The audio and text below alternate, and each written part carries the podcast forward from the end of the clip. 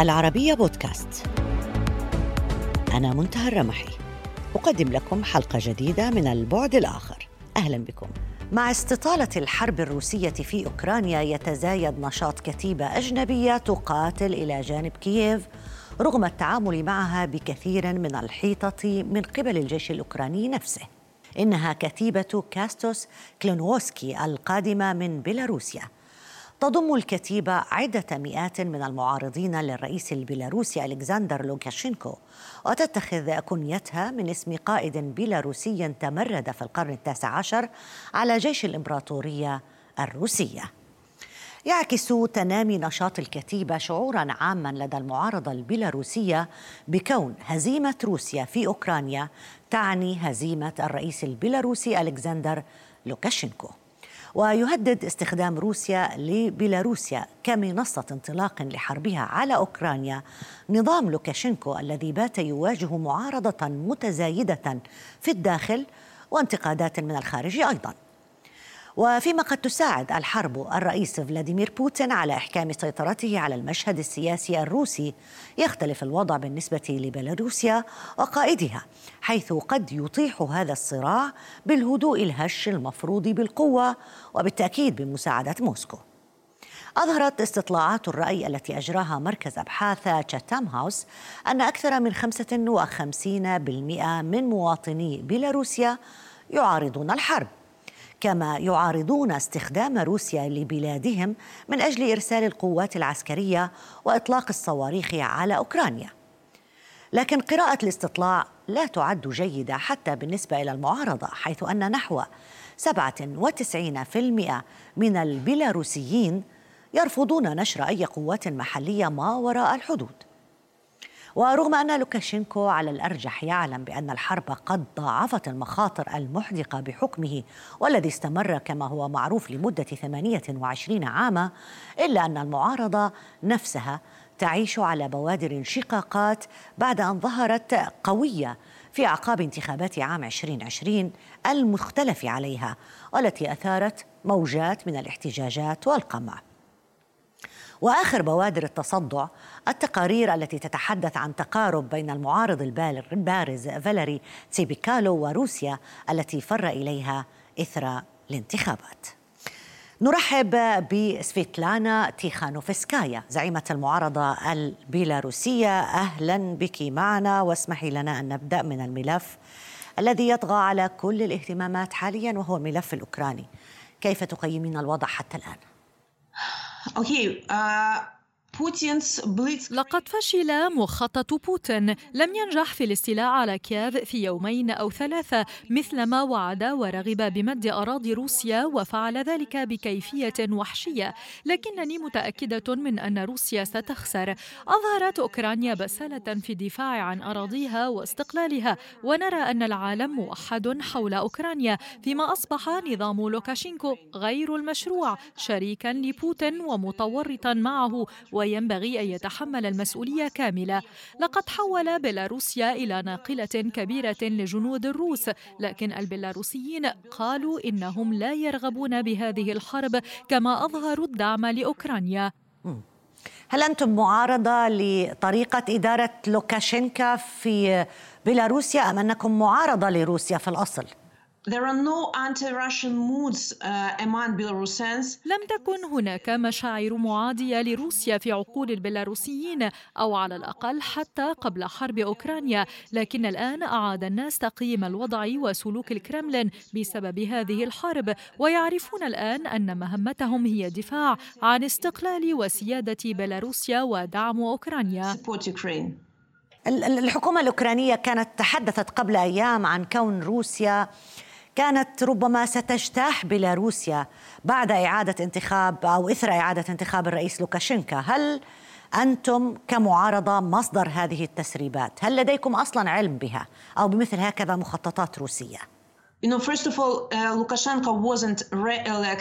أولاً لوكاشينكو لم تتم إعادة انتخابه، لقد خسر انتخابات 2020، لا نستبعد أنه وموسكو كانا خائفين من حصيلة الانتخابات، فالكرملين لا يعترف لا باستقلال وسيادة بيلاروسيا ولا بأوكرانيا ويرى فيهما جزءاً من روسيا.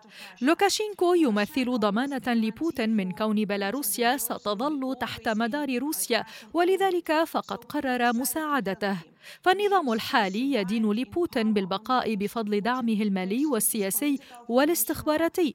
نعرف أن قوات روسية قرب حدود بيلاروسيا مستعدة لعبورها لإنقاذ لوكاشينكو، كما أرسلت موسكو خبراء دعاية لمواجهة الصحفيين المتظاهرين ضد لوكاشينكو. ولكن ألا تعتقدين بأن لوكاشينكو أصبح في وضع أقوى الآن بعد الحرب على أوكرانيا، نظراً للأمر الواقع الجديد الذي فرضته روسيا حتى هذه اللحظة على الأقل؟ Lukashenko didn't become stronger. It's opposite. This war has shown that Lukashenko is completely dependent. لوكاشينكو لم يصبح أقوى، بل على العكس هو مرتهن كليا للكرملين، وأنه لا يتمتع بأي سيادة. يمكنه أن يلعب دور رجل الإطفاء، ولكن الجميع يرى أنه ضعيف.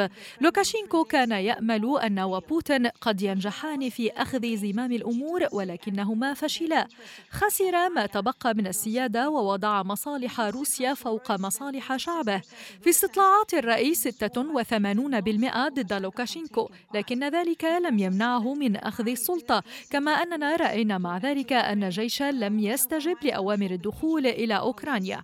يمكن للوكاشينكو أن يسيطر على الاستخبارات والشرطة، لكن الجيش ليس مواليا تماما له، والناس لم يعودوا يثقون بلوكاشينكو، وهناك علامات تؤكد أنه لم يعد محترما ولا معترفا به كرئيس دوليا. العقوبات ستزيد الضغوطات عليه لوقف القمع وإطلاق السجناء السياسيين. هذا من الناحية الداخلية، لكن دعينا نركز قليلا على ما يحدث في أوكرانيا. صحيح أن لوكاشينكو حليف قوي للروس في الحرب في أوكرانيا، ولكن كما ذكرنا في المقدمة بعض التقارير تتحدث عن كتائب أخرى تابعة ربما للمعارضة هي حليف لكييف على حساب الروس وعلى حساب يعني المناطق دونباس وغيرها المقاتلين مع الروس. ألا يعبر هذا عن انقسام أيضا داخل المعارضة البيلاروسية؟ أولاً وقبل كل شيء، لسنا في موقع لرفض أشخاص يرغبون برؤية بلادنا مزدهرة وديمقراطية. الشعب البيلاروسي موحد أكثر من أي وقت مضى، وهدفنا المشترك هو التخلص من هذا النظام وإقامة انتخابات حرة جديدة. والشعب ليس بصدد التقاتل ضد بعضه البعض، بل كله يكافح النظام.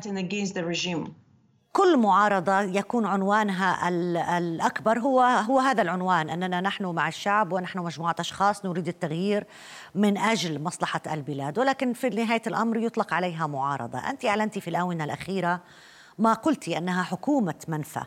هل فعلا تعتقدين أن القرار عقلاني ووجيه؟ هل هو قابل للتطبيق الآن؟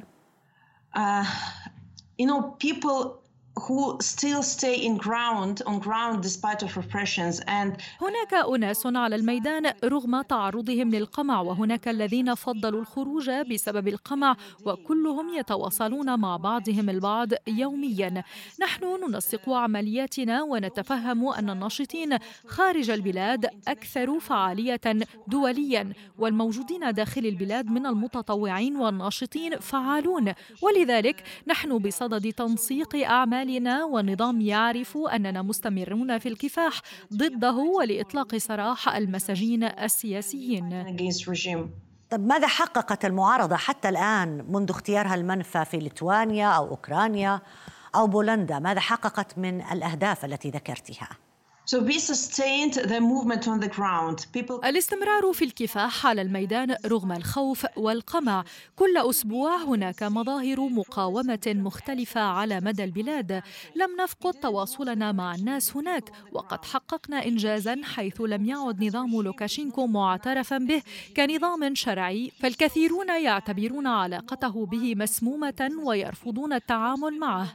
الغالبية تفرق جيدا بين الشعب ولوكاشينكو. حققنا نصرين في العلاقة بأوكرانيا، فالقوات البيلاروسية لم تعبر الحدود، كما أن ناشطين قطعوا شبكة سكك الحديد بما منع الجنود والسلاح من العبور من روسيا لأوكرانيا، وبالتالي تخلت موسكو عن فكرة الاستيلاء على كييف.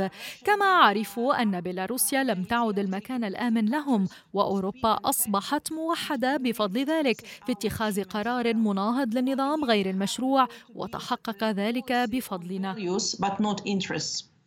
وسيدة تيخانوفسكايا، دعينا نبقى في أيضا جهود المعارضة البيلاروسية. في الحقيقة هناك من يتساءل عن جدية هذه المعارضة مع افتقارها للخبراء والكفاءات التي يمكن أن تكون قادرة على الحكم في بيلاروسيا. ما الذي يجعلك واثقة من جهوزيتكم لمثل هذا الدور، أو من جهوزيتك شخصيا لمثل هذا الدور، إذا كان هذا ما تسعين إليه؟ لدي فريق قوي من الخبراء والمسؤولين السابقين من أصحاب الخبرة في الوزارات والبرلمان، كما لدينا منظمة من ضباط سابقين انشقوا من هيئات إنفاذ القوانين والتحقوا بحركتنا. لدينا أيضا الكثير من الأشخاص داخل النظام يدعموننا، وهم من سيستمرون في مناصبهم لصالح بيلاروسيا الجديدة. لدينا آلاف من الموهوبين ممن سيسهمون في بناء مستقبلنا، ولدينا العالم كله في صفنا وسيشاطرنا خبراته.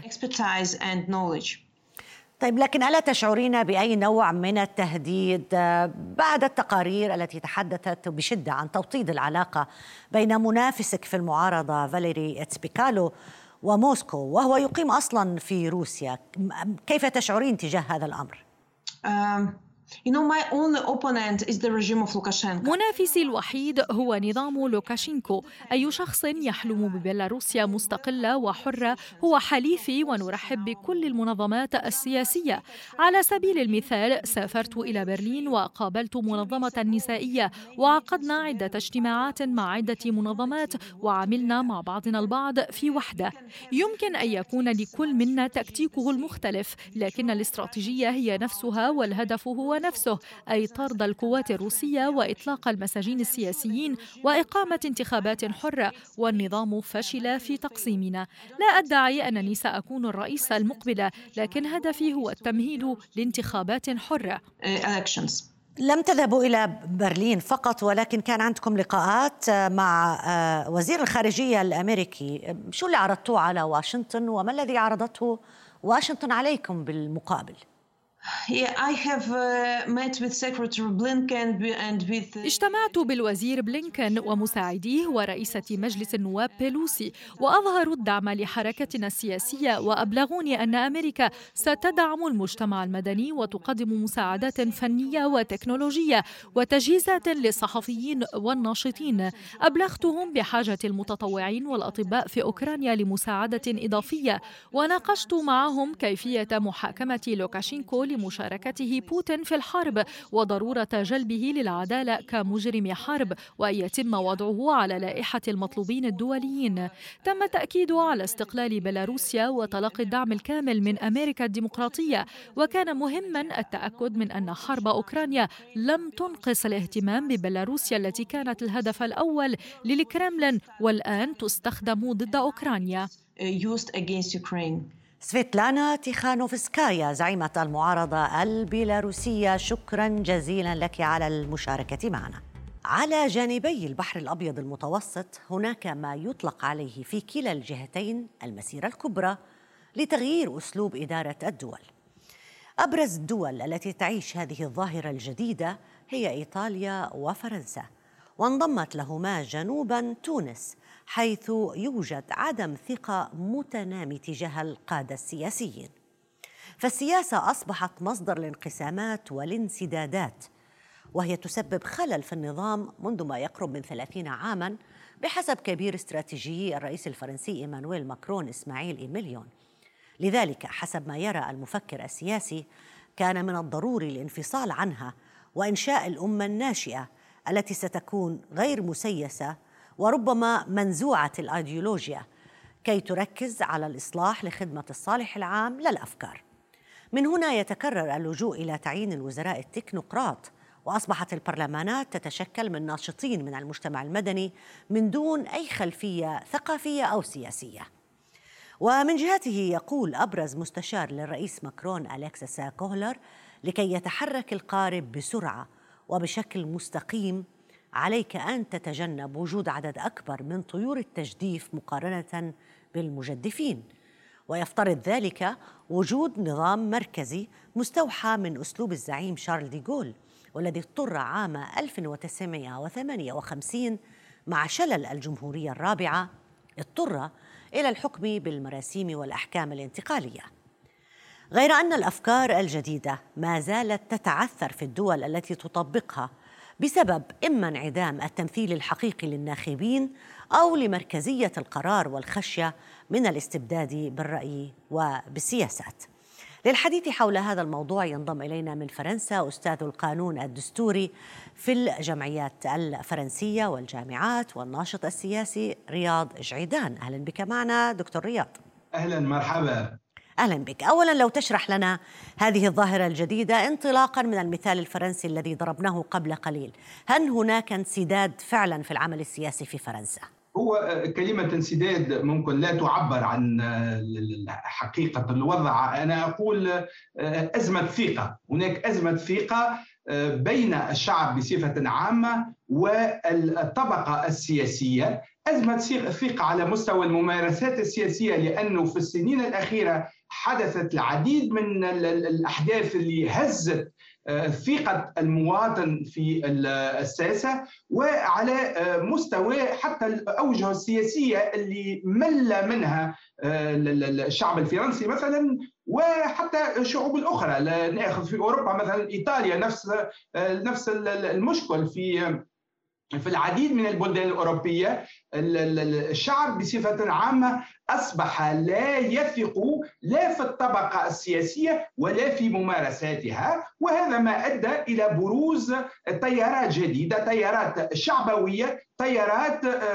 قدمت نفسها كبدائل للأحزاب التقليدية، الأحزاب الحاكمة، وللتقسيم التقليدي الموجود في عديد البلدان الأوروبية الذي يتكون من يمين ويسار. أصبحنا اليوم في مشهد جديد نجد فيه شعبويين على أقصى اليسار وشعبويين على أقصى اليمين. هل بذلك يمكن أن نقول بأنه انتهى عصر التوافقات أو التعايش اللي كان يحصل في زمن جسبان وشيراك مثلاً؟ لم ينتهي عصر التوافقات ولن ينتهي عصر التوافقات، لأنه السياسة هي فن الأمر الممكن، وللوصول إلى الممكن لابد من توافقات. والدليل مثلا فرنسا الأربعاء الماضي قدمت الوزيرة الأولى برنامج الحكومة للحصول على الثقة، وقدمت الوزيرة الأولى الفرنسية العديد من المقترحات لاستمالة الأطراف المعارضة. تعرفوا لأنه في فرنسا اليوم البرلمان، وهذه مفارقة، يتكون من معارضة لها الأغلبية ومن أغلبية رئاسية لا تتجاوز 250 نائب في الجمعية الوطنية، في حين أن المعارضة لها 327 نائب، ولهذا الأغلبية الرئاسية لا بد لها أن تتوافق، أن تجد اتفاقات مع ممثلي المعارضة، لأن المعارضة ليست متحدة، المعارضة موجود فيها اليمين وأقصى اليمين وأقصى اليسار والمساندين والمدافعين عن البيئة، وهذا ما يجعل أي حكومة موجودة لا بد لها أن تبحث عن التوافقات، وإلا فسنصل لما ذكرتيه في البداية، الانسداد. طيب هل هناك شيء محدد، إشارة مباشرة يمكن الإشارة إليها التي أوصلت الناخب الفرنسي إلى هذا النوع من التشتت؟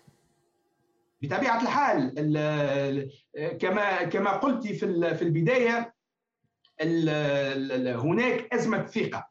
أزمة الثقة هذه لم يقدر السياسيين أن يتعاملوا معها وأن يقدموا حلول، خاصة أمام التحديات الكبرى الاقتصادية والاجتماعية والبيئية وحتى السياسية الداخلية والخارجية التي كانت أمامهم، لم يقدروا أن يتعاملوا معها. مثلا منذ بداية الحرب الروسية في أوكرانيا كانت هناك تبعات اقتصادية أقول دراماتيكية على مستوى القدرة الشرائية، على مستوى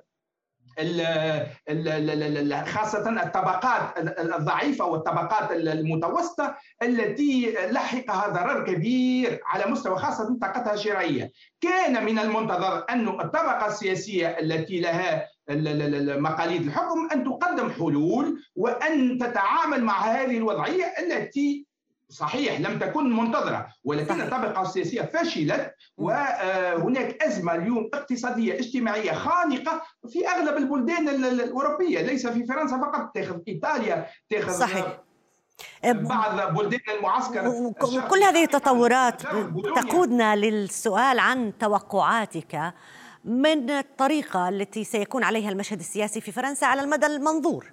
والله المشهد السياسي في فرنسا مشهد حاليا مضطرب، مشهد غير مستقر، مشهد سيكون متحول بصفة دورية.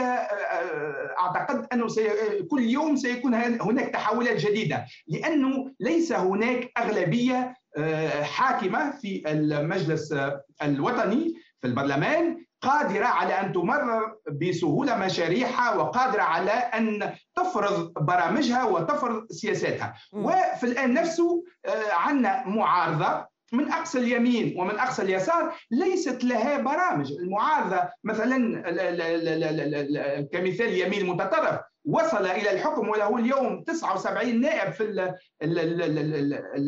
الأسامبلي ناسيونال، المجلس الجمعية الوطنية الفرنسية، بدون أن يكون له أي برنامج اقتصادي أو اجتماعي. برنامجه الوحيد كان معاداة الأجانب والهجرة الغير شرعية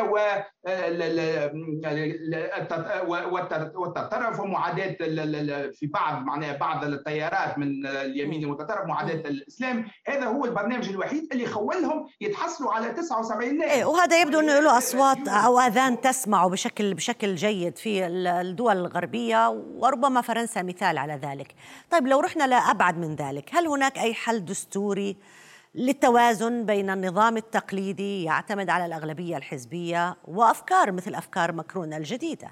بالضبط، لابد من حلول جديدة. وماكرون في برنامجه الانتخابي الأخير قال أنه سيقدم لجنة، سيقوم بإحداث لجنة إصلاحات دستورية، لأن الدستور الفرنسي الحالي لا يتلائم مع الواقع الفرنسي الجديد، لا يتلائم مع الطبقة السياسية التي أشرنا إليها، لا يتلائم مع خصوصية تركيبة البرلمان اليوم. لا بد من إصلاحات على مستوى النظام الانتخابي، إصلاحات على مستوى الاقتصادي، على المستوى الاجتماعي، وخاصة إصلاحات سياسية. اقترح ماكرون أنه يحدث لجنة، لكن حقيقة لجنة إصلاحات لتعديل الدستور وقع أحداثها سابقا عديد المرات مع جوسبا، مع الرئيس صلاح الشراك، وانتهت بتعديلات طفيفة. أنا حسب رأيي لا بد من تعديل جوهري للدستور الفرنسي، وحتى لدساتير البلدان الأوروبية الأخرى وحتى بلدان الجنوب تأخذ بعين الاعتبار هل التغييرات الجوهرية التي تحدث في المجتمعات. اليوم المجتمع أصبح المجتمع على صلة وعلى تواصل بالمواقع مثلا الاجتماعية، ويمكن يتبدل رأيه بصفة سريعة جدا. مجتمع واعي، مجتمع يطلب حلول جذرية وحلول واقعية سريعة، مجتمع لا يتسامح مع اللغة الغوغائية ومع البرامج التي كانت تطرح في البرامج الانتخابية سابقا بدون تحقيقها. اليوم المجتمع لا يتسامح، المجتمع يعطيك ثقته مرة أولى، وإذا لم تحترم بس حتى الآن يعني ما زلت يسحبها منك. لم أتلمس ما هي الحلول الدستورية لإدارة شؤون الناس، لا سيما في دول من أعرق الدول التي المبني نظامها على الحزبية كفرنسا، خاصة بعد ما على الجهة الأخرى أو في المقلب الآخر رأينا أنه بوتين ومساعديه بيكرروا عدة مرات نظرية موت السياسة. أنا موت السياسة هذه بما أنه الإيديولوجيا ماتت، تعرف القرن العشرين في معظمه كان قرن الإيديولوجيا بامتياز، قرن الروايات الشمولية الكبرى بدءا من الثورة الشيوعية والفاشية النازية والحروب العالمية، وانتهى بمعسكرين، المعسكر الشرقي والغربي. لكن الإيديولوجيا انتهت اليوم، اليوم ليس بمجتمع إيديولوجيا، والسياسة التقليدية انتهت. أنا حسب رأيي المشكل الكبير ليس بمشكل دستور أو صياغة دستور، لأنه يعتقد الكثيرون أن صياغة دستور مثالي لبلد ما سيؤدي إلى تحقيق دولة عصرية ودولة عادلة، بينما تخلو مثلا أعرق الديمقراطيات في العالم وأكثرها تقدما مثل بريطانيا من أي دستور مكتوب.